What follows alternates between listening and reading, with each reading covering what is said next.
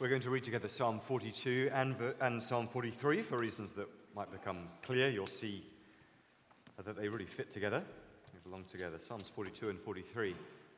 And what we're seeing here is a man thousands of years ago, ago holding fast to the anchor of the truth, holding fast to the anchor of the Lord in the midst of a personal storm. The uh, superscript at the top to the choir master, a maskil of the sons of Korah, and Psalm 42, verse 1. As a deer pants for flowing streams, so pants my soul for you, O God. My soul thirsts for God, for the living God. When shall I come and appear before God?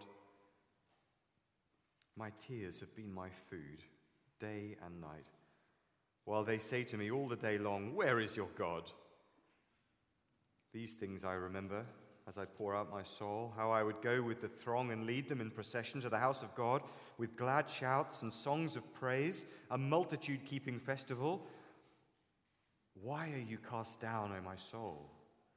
And why are you in turmoil within me? Hope in God, for I shall again praise him, my salvation and my God.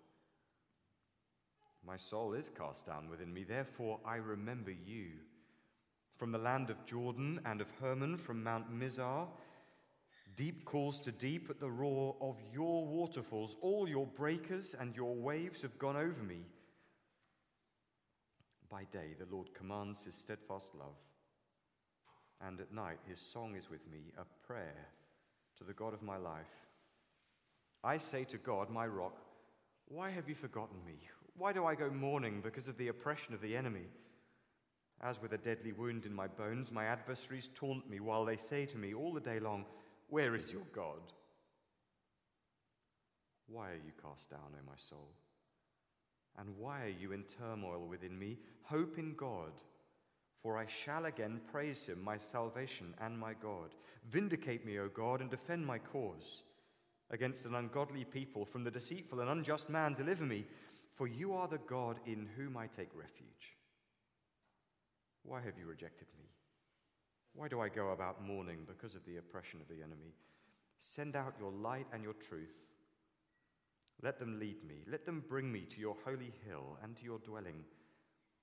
Then I will go to the altar of God, to God my exceeding joy, and I will praise you with the lyre, O God, my God. Why are you cast down, O my soul? And why are you in turmoil within me? Hope in God, for I shall again praise him, my salvation and my God. Let's pray together for God's help. Heavenly Father, we thank you so much for the honesty of your word as it describes life as it really is and not life as maybe we might want it to be now. And we pray that as we look at this psalm, in our own personal storms, you might give us hope. In Jesus' name, Amen. The Lord is my shepherd, I shall not want. He makes me lie down in green pastures. He leads me beside still waters. That was uh, the psalm we looked at a couple of weeks ago, and there are times when following Jesus does feel like that, doesn't it? All is well, life is good, and we're happy in the Lord, and rejoicing is easy. Sometimes life feels like Psalm 23, sometimes it feels more like Psalm 42 and 43. Did you notice that Psalm 42 uh, begins similarly to Psalm 23, verse 1 of Psalm 42? Have a look. Talks about flowing streams. Not so different, is it, to the still waters of Psalm 23? But, but then look down at verse 3, because by verse 3, the water is now running down the, down the psalmist's face. My tears have been my food day and night.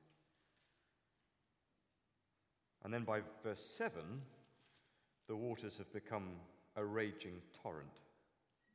Huge waves crashing down on the psalmist, tossing him about like a rag doll, plunging him underwater, coming up gasping for breath before being plunged underwater again. If Psalm 23 is tranquility, Psalm 42 and 43 are turmoil. And it is so good, isn't it, that this kind of psalm is included in the Bible. Surely one of the reasons the Lord has done it is because he knows that Psalm 42 and 3 are often how the Christian life feels. It feels like we're just about keeping our heads above water, spiritually speaking, and maybe in all sorts of other ways as well. These Psalms are for struggling people and for the times when life feels more like a raging storm than a still stream. And it's written here to give us hope. So we're going to look at these two Psalms really through three words. Three words, and the first word is longing. Longing. And notice in Psalm 42, the psalm begins with a picture of deep longing, an unquenched thirst. A deer, verse 1, perhaps during a long, hot Middle Eastern drought, finding every riverbed dry, desperately hunting day after day for a tiny trickle of water to drink. It's the kind of thirst that gets right down deep into your bones. You, you can't think of anything else except finding a drink. Verse 1 As a deer pants for flowing streams, so pants my soul for you, O God. Uh, we don't know the background to the psalm for certain, we're not given it here, but there are clues. So in verse 4, for example, uh, the psalmist remembers leading worshippers into the temple, he says, with glad shouts and songs of praise, a multitude keeping festival. So some people think maybe this was one of the temple musicians who used to love taking part and leading the exuberant joy of the festivals in Israel as they approach the temple. And then there's another clue there in verse 6. Uh, look at the place names in verse 6. Uh, the River Jordan has its uh, headwaters to the far north of Israel in the Hermon mountain range. And it sounds from verse 6 as though that might be where the psalmist is. And so some people have imagined that maybe he was in some kind of exile, driven out of Jerusalem and the temple, carried off as a captive to the north. And there, as he sits by the Jordan River, as he watches the waters of the river roll by, he longs for the temple far to the south. He longs to be there again in the joyful crowd, praising and singing and celebrating as he used to do. But remember what he said in verse 1. What he longs for most of all isn't the temple, is it? It's what the temple represented. So pants my soul for you, O God. And immediately I find this psalm confronts me, don't you? Do I share his longing for the presence of the Lord? Do I long for him as a thirsty deer might long for a drink? There are lots of great things, aren't there, about being part of a church like this one?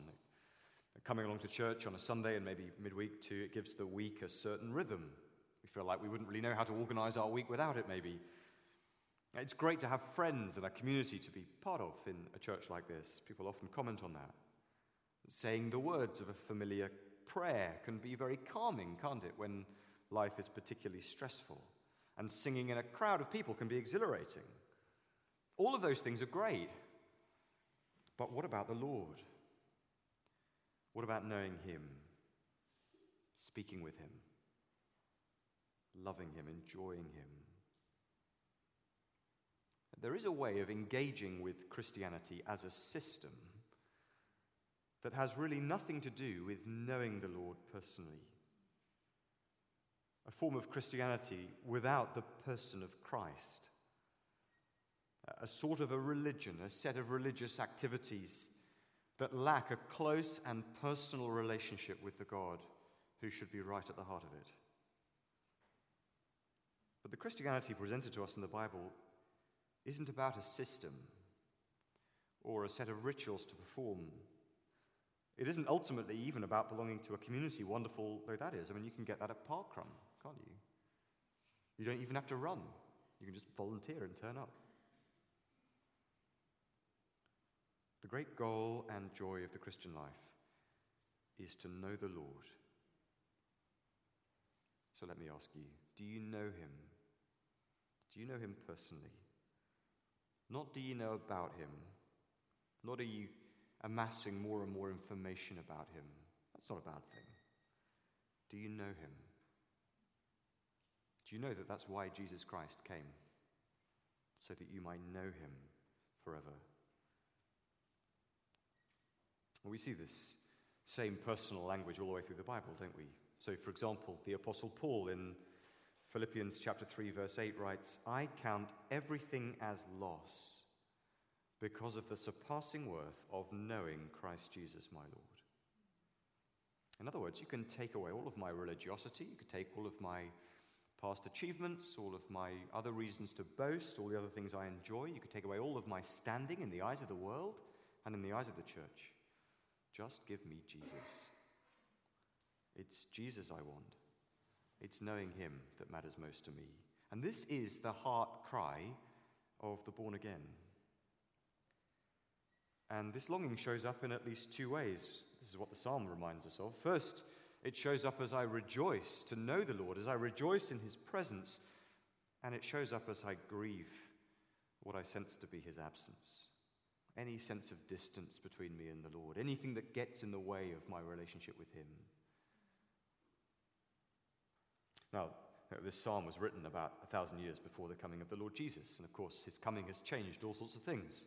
Now, our situation today is not exactly the same as the situation there in Psalm 42. For a start, the, the temple in the New Testament is no longer a building in Jerusalem, is it? It's first of all the risen Lord Jesus.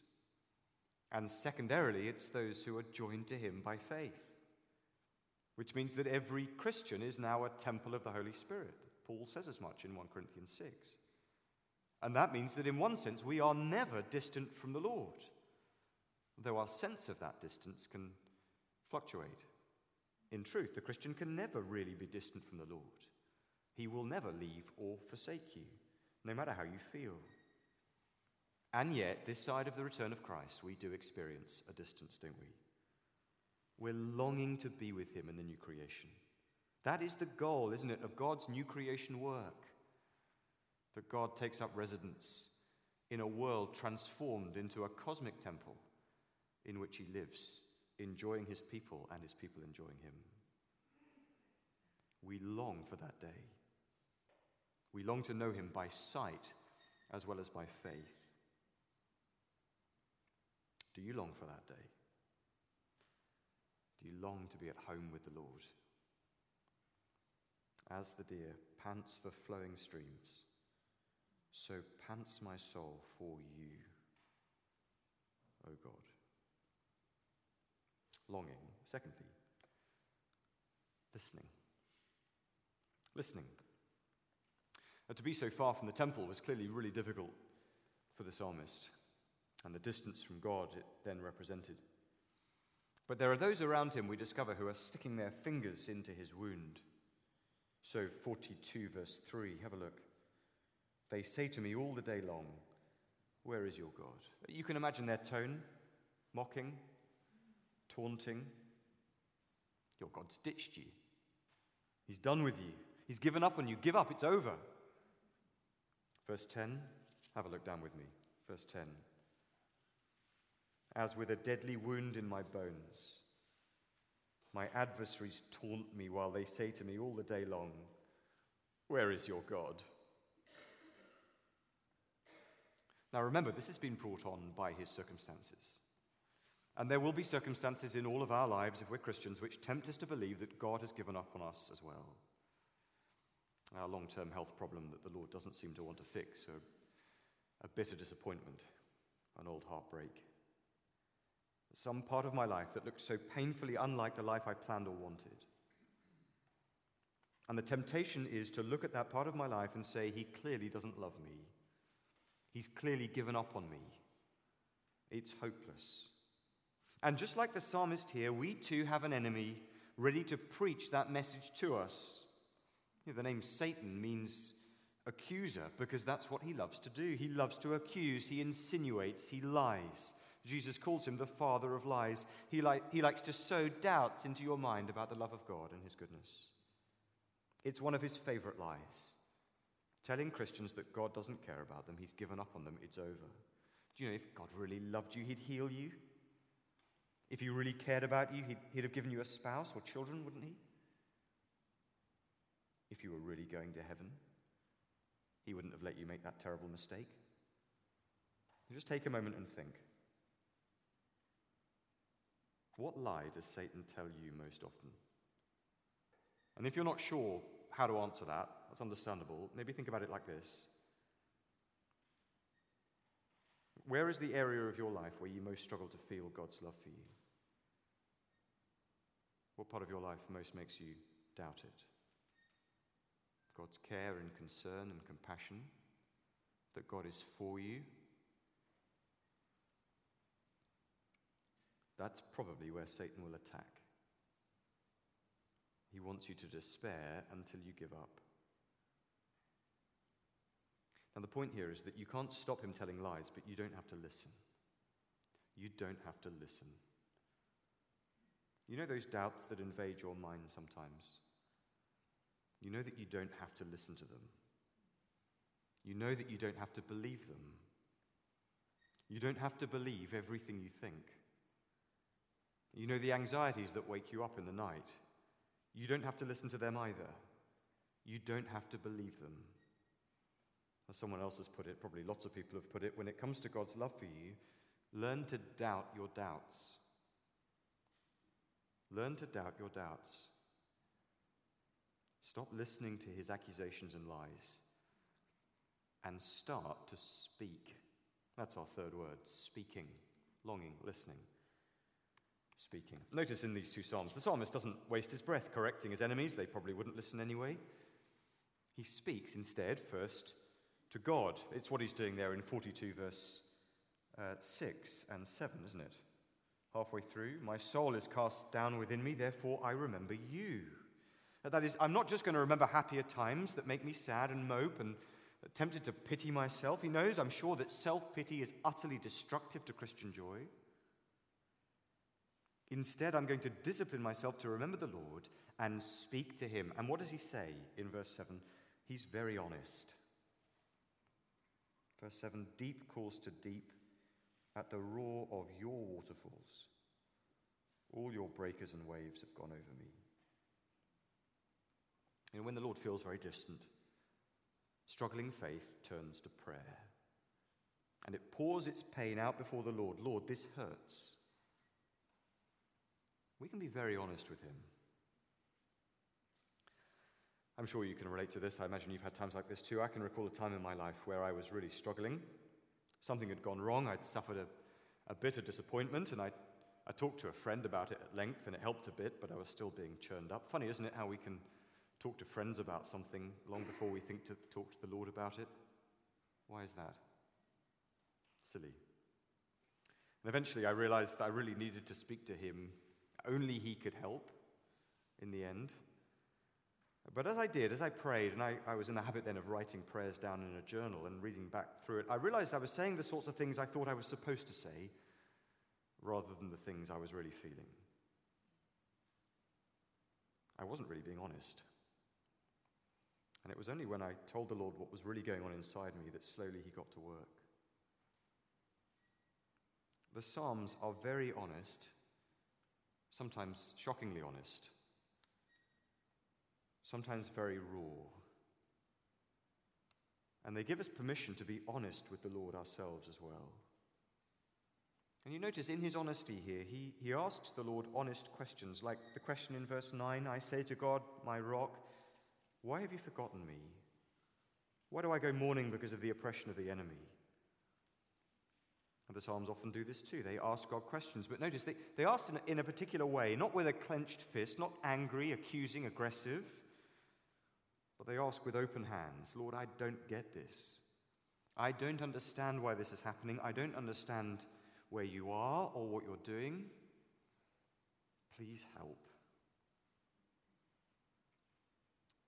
So, the psalmist in his struggle speaks to the Lord. We can do that too pour out our pain to Him, our struggle to Him. But notice the psalmist then turns and several times in 42 and 43 speaks to someone else. Who is it? It's Himself. I don't know whether you think of yourself as a teacher or a preacher, but the psalmist's example here shows us that we're all supposed to be preachers and teachers. And the congregation, your daily congregation, is yourself. It's your soul, your inner person. So, uh, three times in, verse, in uh, Psalms 42 and 43, we hear the refrain, which we first hear there in verse 5. Why are you cast down, O my soul? Why are you in turmoil within me? Hope in God, for I shall again praise him, my salvation and my God. Uh, the psalmist here is modeling one of the key disciplines of the Christian life to listen to ourselves less and speak to ourselves, preach to ourselves more. In his brilliantly helpful book on spiritual depression, Dr. Lloyd Jones says this. Let me read this for us.